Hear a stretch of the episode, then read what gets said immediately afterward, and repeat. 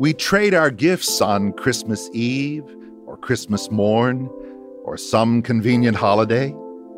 We wait to see a grateful smile or wide-eyed wonder on a child's face, all quietly aware our turn is next. The next gift will be handed us.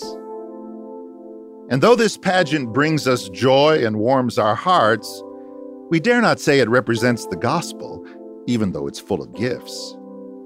Our calculations typically are tuned to give of equal value. We won't embarrass others with extravagance that they can't match, nor do we like the debt we feel when we receive too much. But heaven gave extravagantly when heaven gave us Jesus.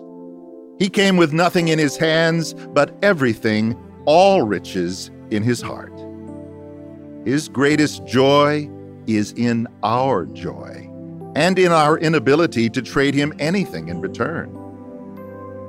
Grace is a gift we cannot earn and don't deserve and can't repay. We don't make things even by obedience or costly sums or kindly deeds that lessen obligation. He who owns the cattle on 1,000 hills and all the hills isn't seeking reciprocity. Accept the gift. Embrace the child. Be overwhelmed with joy and stay in grace.